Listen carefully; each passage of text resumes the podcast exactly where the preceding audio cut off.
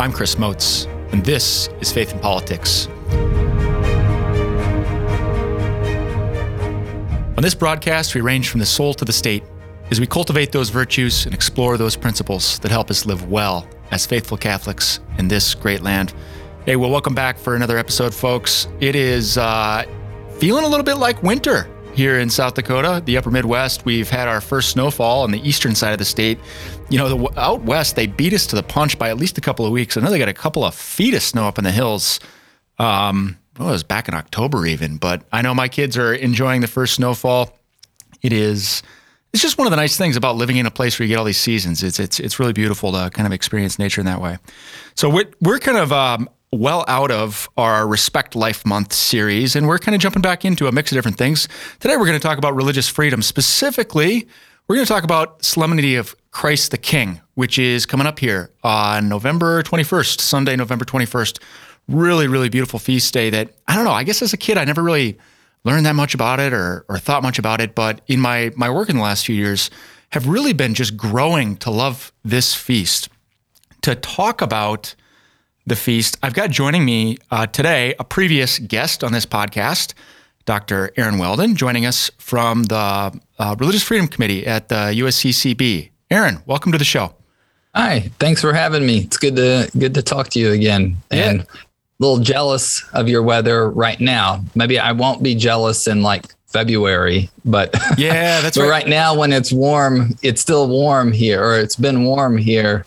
So I'm thinking about playing, kids playing in the snow. Sounds like fun. No, it's, you know, the snow is great. But even just like Thanksgiving time, I it's nice to have like a nice crisp in the air for the backyard football. So I'm sure that our snow here in Sioux Falls is going to be gone, but it's still, it's going to feel like fall, which is, which yeah, is great. Yeah. So, so Aaron, tell us, you know, it's been a couple of years since we recorded a show. I actually... The last time I was out in D C for the annual meeting of the State Catholic Conference Directors, and you were kind enough to let me borrow your equipment. I sat sat down across the desk from you, and your desk there uh, at the U S C C B headquarters. Um, so it's been a while. Just tell us, maybe for we've picked up, I think, a lot of lo- new listeners in that time. Just give us a sense of, you know, who you are, what you do. I don't know, your family life, and uh, what you do at the U S C C B. Sure. Yeah. Well. Um In terms of family life, I'm, you know, I have, we actually just are welcomed our, not just, but about just three months ago, welcomed our fourth child into the world. Congratulations. So, so that's exciting. Where I'm actually, yesterday was my, or Wednesday was my last day of paternity leave. Mm. Um, so, so yeah, we've got, we've got three boys and now a little baby girl. Um, we and live um, kind of in the suburbs of D C and in Prince George's County, Maryland. Uh, I've I've been here at the Bishops' Conference, I think, for eleven or twelve years, um, starting off as a actually a C C H D intern, um, and I've been in this role as Religious Liberty Program Specialist. I think it's probably been about six or seven years. Uh, we so you know in terms of what I do for the Committee for Religious Liberty, we have a a, a small, a quite small um, team here that serves that committee as staff. Uh, we have our director, who's also an attorney and plays the role of of policy advisor. Um, he also has some background in working for the federal government, so so he kind of is monitoring rulemaking and that sort of thing. And that side of, of issues. That's Dan, right? Dan Balzerak? Yeah, that's Dan Balzerak. Yeah, mm-hmm. yeah. Yeah, so he's our director, but he also kind of has to wear multiple hats because yeah. we're such a small team. Yeah. And then our Lauren McCormick is our director of government relations, but she's really the one who's our advocate on, on Capitol Hill, yep. keeping up, tracking legislation for us and all that. So then my my role is primarily to assist with the kind of pastoral and outreach side of, of our work. Um, so I'm, that means what that means concretely is I'm working on materials for Religious Freedom Week, Solemnity of Christ the King. We have some other projects uh, that I that I work on, such as our we have a blog, a podcast. Uh, a new thing that we are doing right now is uh, that we're getting out getting off the ground is an essay contest for Catholic, um, for, well, I guess you wouldn't have to go to a Catholic school because we'll advertise publicly, but we're mostly advertising through Catholic schools for juniors and seniors Um, and that, that, so that's kind of exciting, and that'll be fun. There will actually be, you know, prizes for the winners and, and all of that. So, um, so I'm helping to organize the essay contest. And, um, anyway, that's, that's sort of my, my, my role. My, I mean, in terms of my background, I, my, my bra- background is in theology. You, you introduced me as Doctor Weldon. So I, yeah. I do have a, although I don't usually go by doctor, uh, but my but I do have a P H D in systematic theology and try to bring that perspective. You know, we've got the attorney, the yeah. um, the advocacy, legislative expert. So I try to bring some of the theology background to to some of these things. And it, remind me, I, maybe you told me last time, but where where did you uh, earn your P H D? Uh, Catholic University Catholic. of America that's here right. in D C. That, nice. That's why we moved to, to D C in the first place was ah. uh, for me to go to graduate school, and, you know, did not think that we would end up staying here, planned to be here for four or five years to get the degree and move on. But then, like I said, I started working as an intern with C C H D. And as we started having children and got settled here in D C, just decided the life of going from place to place to try to find an academic job is just not, yeah. it's not what yeah. we thought we wanted. So, you know, we bought a house, and there's a very strong Catholic community um, in, in, or communities, I should say, in different pockets of the, the Washington area. And so we kind of live in one of those. Um, in fact, just yesterday we, we walked to a friend's house to celebrate Martinmas, the, the feast of Saint yeah. Martin of yeah. Tours. And, you know, it was kind of fun. Like, we walked, you know, a lot of kids, a lot of families with lanterns. Some people made the lanterns out of turnips. uh, it was a very traditional, and then had a bonfire and sang songs and all of that. So I don't know, there, oh, there's just awesome. a lot of things like that that we do, we just don't want to leave. So that's awesome. That's really incredible. I, you know, and I remember asking you last time we visited about just, you know, where you live and what life is like in community life. It's really, it's really beautiful. I think I'm familiar with the Catholic community kind of around Hyattsville. Saint Yeah, Rome's that's there. Where we are. Oh, you mm-hmm. are? Okay. So my my wife uh, is using their their curriculum for, she does, home, oh.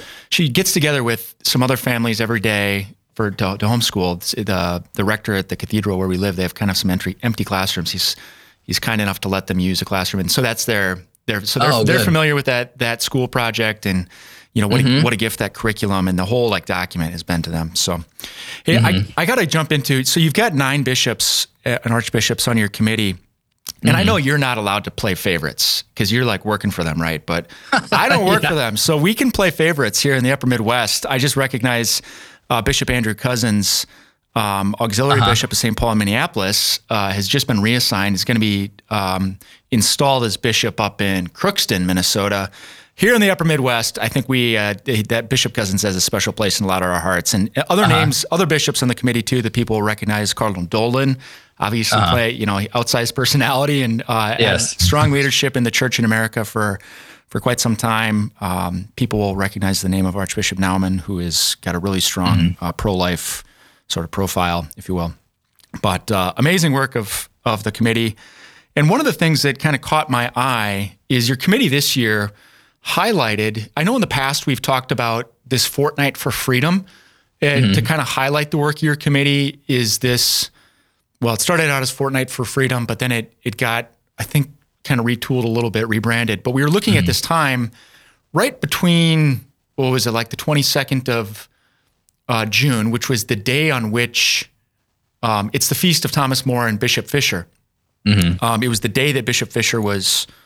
Um, was himself executed. Thomas wasn't executed till a couple weeks later. So that time, right, starting on the twenty-second, leading up through the fourth of July, is to really highlight this Fortnight for Freedom, to highlight religious freedom. But this year I saw some materials out of your committee kind of highlighting the solemnity of Christ the King, which mm-hmm. is a great opportunity to like talk about this. What is it? Why? So maybe, uh, Aaron, could you just tell us a little bit about what is this solemnity of Christ the King? Why should we, you know, care more about it? Yeah, yeah.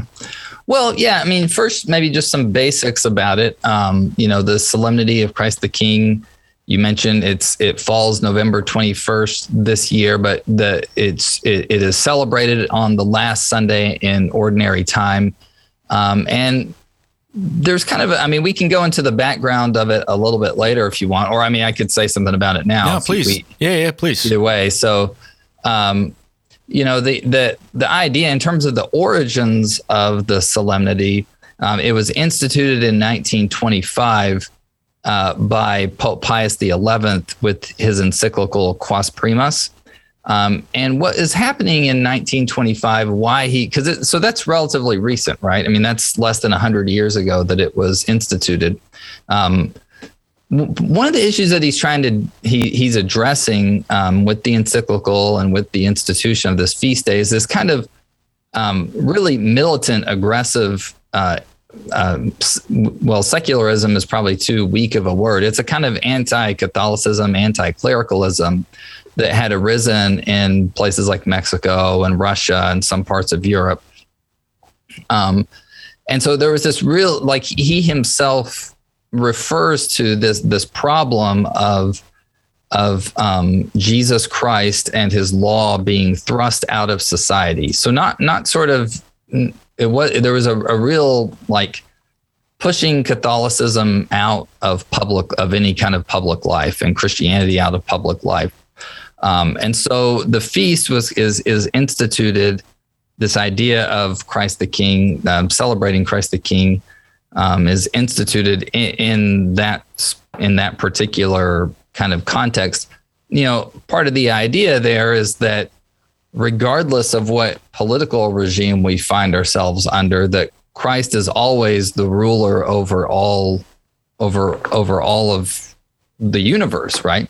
Um, one of the other interesting things about it is that that we don't often think about. I was actually just rereading Quas Primas, and this this sort of jumped out to me this time because I've been teaching permanent diaconate candidates Christology, um, but as some people might know, the Council of Nicaea was in three twenty-five.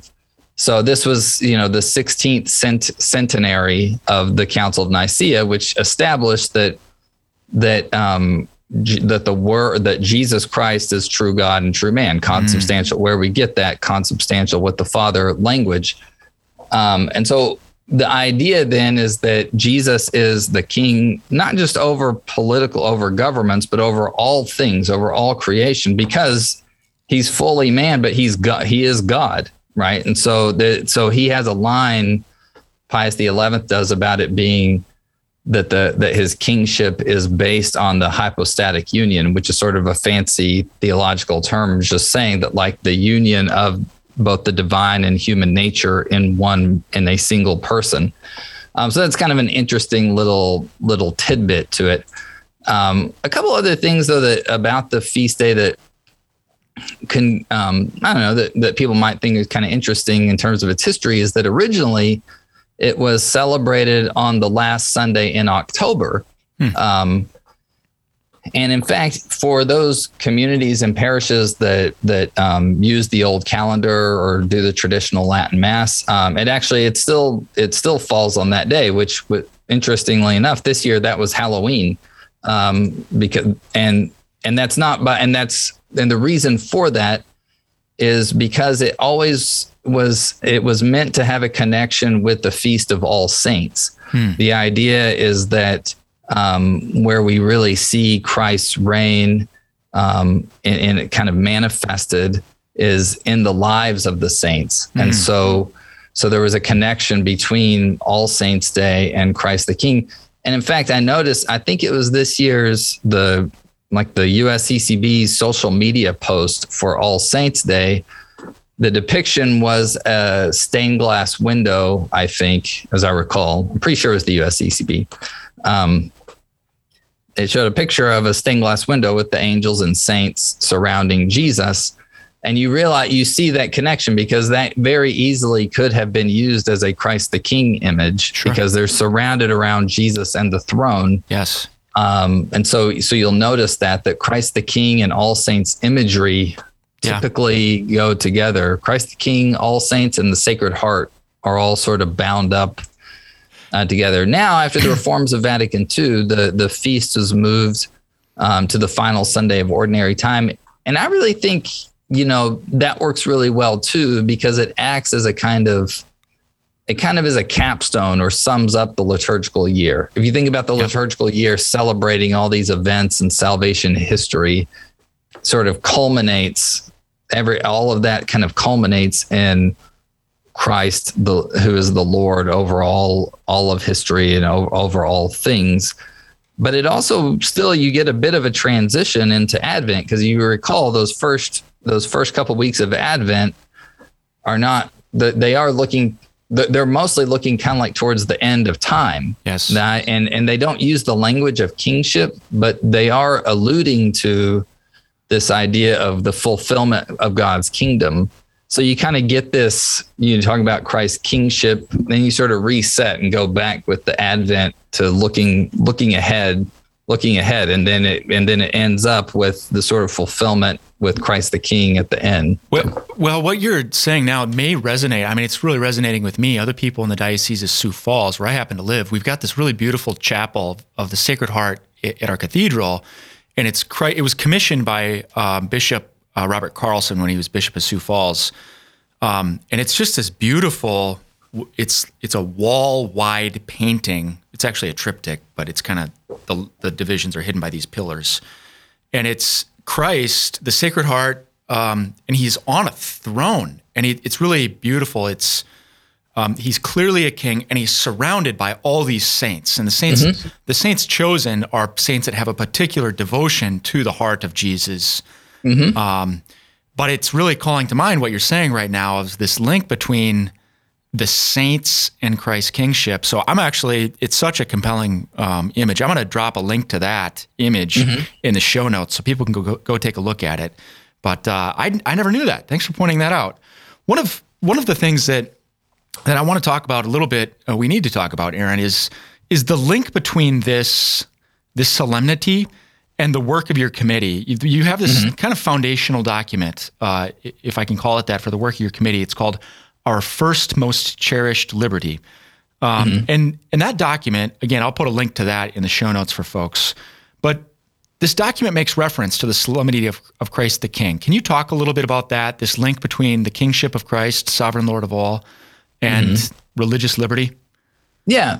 Well, I mean, it might help to give a little bit of background even to the committee then too, sure. uh, about like what we do. Yes. I mean, you know, so before we had this, our, our standing committee for religious liberty, we had the ad hoc committee for religious liberty, which was primarily um, started in response um, to the H H S contraceptive mandate, where, uh, as many people know, um, was the H H S rule, um, which in the process of implementing the Affordable Care Act, it required employers to cover contraceptives in their healthcare plans. We've seen, we always get this, uh, um, or we, many of us are aware of the Little Sisters of the Poor. That's kind of what they were they're fighting um, against. So that was one of the issues, um, or one of the things that was at issues in the creation of the ad hoc committee. Um, but the bishops were also concerned about, you know, different other areas where religious liberty seemed to be being infringed upon. Uh, they could see that marriage redefinition um, or issues related to marriage redefinition was on the horizon. There's also concerns about student groups on campuses um, not being able to determine their own leaders because of what they call all comers policies. And all those, and you can go to Our First Most Cherished Liberty and, and see like some several of those issues, issues related to immigration, um, number of different kinds of issues related to religious liberty. But to get to basics, like what are we talking about with religious liberty at all? Um, I think that to sum it up, you know, the the issue, the thing that we are trying to promote is the space for people to fulfill their obligation to God um, yeah. for all people. Yeah. That in our nature, it's in our nature to pursue the truth about questions that we could call religious questions. Yep. And then when we grasp that truth, we have a duty or an obligation to respond. And so then when a government tries to force people to act in a way that's contrary to their conscience, um, or when it prevents people from giving God what is his due, then that government's violating this fundamental right that people have to uh, religious freedom, that all people have. Um, and, you know, it's not only governments. You could talk a, about other, you know, aspects of civil society and that sort of thing. But but often our work ends up being focused on these sorts of legal and political types of issues. But so then Christ the King if the solemnity reminds us that Jesus reigns as the sovereign Lord over all the universe, um, then it is also becomes a reminder that, that that a state has no right to attempt to to throw religion out of public life. Um, and so then in that sense, no matter what, no matter what political regime we find ourselves under, that we are always called to serve the Lord with our whole hearts, um, and to serve him in a, not just a private, but publicly, like with our, with our whole lives. That's one of the, a, a refrain throughout Quas Primas is this idea that he reigns over all. And so that means in our own lives that there's no aspect of our life that is, that does not belong to him. And I think that when you're talking about religious freedom issues, you're talking about, there's a sense in which with these religious freedom issues that that governments are almost asking us to kind of divide up our lives. Like, well, your religion is fine in your private life, but when you're in the market or when you do the when, when you serve the public in some way, that your religion is supposed to somehow fall away. And the solemnity of Christ the King says, Christ, your everything belongs to Christ. You can't divide. You you don't divide it up like that. So. Yeah, and I, that's a major feature of of the document, Our First Most Cherished Liberty. One of the, it's kind of main heading that's bold. Religious liberty is more than freedom of worship. And my recollection is that um, under the Obama administration, there was this sort of rhetorical attempt to try and put religion in a in a box, and that box was Sunday or you know whatever your your Sabbath happened to be. But I, as I've understood the work of the committee through the years, is is it's we need to actually resist that and sort of breathe deeply, flap our wings a little bit, and. Um, and get out into every other day of the week with our faith too. Mm. Is that fair? Exactly. Yeah. There, there seemed to be this trend. I don't see it as much anymore. Um, but because nobody's going, nobody, no American is going to say that religious liberty is bad, right? It's just too much a part of our D N A as a country. Yeah. Like any, almost all polling data that I'm aware of, or anytime you see this, these things come up, if people are just asked, are you in favor of religious liberty? Everybody's going to say, yes, I, I think religious liberty is good. But then, yes, there seemed to be this trend for a while of referring, not using the term religious liberty, but using the term freedom of worship. Yes. I suspect that that polled well with, with certain groups, and that's why that became a thing that people were using it for a while. Maybe it's not polling as well. Like, I don't seem like I hear it quite as much. Yep. Um, but yeah, that, but then that does seem to imply like, well, you know, f- that, that, that all that matters is what you do in your liturgical life, or wh- whether you're talking about Catholic or any other group, that, that sort of like, well, within the walls of your church or place of worship, you're sort of free to do what you want. But then your religion doesn't make its way out in any way. And so, yes, that's definitely, you know, you think about the Catholic Church has so is involved in, in education, in healthcare, in humanitarian service. I mean, we're involved in so much. Yeah. Um, they're, they're in so many kinds of ministries, uh, maybe more than any other religious group in the U S, um, that the idea that we could just be constricted or that we could restrict our what is religion to church, it just doesn't, I mean, it doesn't, it doesn't make any sense, I think, to it, to the Catholic mind. Well, and there's this quote, too, in, in the document, um, making reference to Thomas Jefferson, who had written a letter to the Ursuline sisters. They'd been running these humanitarian services, hospitals, orphanages, schools in Louisiana. They started doing this in seventeen twenty-seven. And he said, he told them that the principles of the Constitution were a sure guarantee, quote unquote, that their ministry would be free, quote, to govern itself according to its own voluntary rules without interference from the civil authority, end quote. So there's like this really, this stark example, as you say, that this is kind of bound up in our Amer- American D N A. Uh, from yeah. our, our very earliest days. You know, Um, Aaron, we've got, uh, let's see, about three minutes left here. I want to talk a little bit about, you know, we've kind of similarities between the context, this, this um, Quas Primas adopted, you know, coming up on one hundred years ago, mm-hmm. similarities between that context and our post-Christian society today. There was like this real militant secularism, which maybe is not even a sufficient word. But what mm-hmm. is, what is, uh, what you've mentioned to me kind of offline, one thing that's really front of mind for your for your committee work right now. Can you share a little bit about that, that concern? Yeah, yeah. I mean, I think that, that, you know, in terms of similarities and differences, I mean, you know, I think that where there are some similarities is this sense that um, the, the uh, uh, increasing lack of respect for religion, that religious reasoning is often taken to be irrational. Yeah. Uh, um, that you see skepticism about having respect for religion um, at all. Um, you know, and on the other hand, I, I mean, I kind of go back and forth on this, like, because on the other hand, sometimes it seems to me that the clashes that we have in American life have more to do with particular issues rather than religion as such, if yeah. that makes sense. Like those communist regimes wanted to, they were militantly atheistic. They wanted yeah. religion as religion out. Yeah. Today's disagreements, it's it's usually just like kind of a disagreement over over where religion clashes with contemporary mores. But as, as I mentioned to you earlier, you know, we have been, we've seen an increase in attacks on Catholic churches and statues in recent years. Um, I think we, we've been keeping track of that since since since twenty twenty. Yeah, different attacks, and I think we're up to one hundred eleven attacks, and that's just what we've recorded. I've had some people contact me offline and and say that they've had these vandalism issues too. Yeah,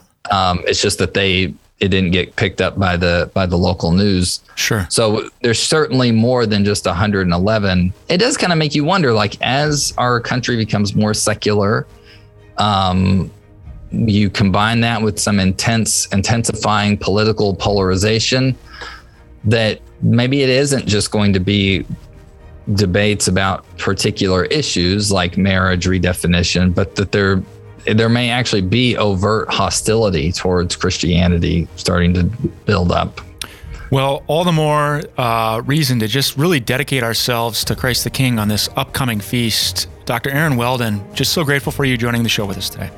Oh, yes. Thank you so much. And thank you, as always, dear listeners. I hope you are prepared for the great feast of Christ the King coming up on Sunday, uh, November twenty-first. Until next time, live well.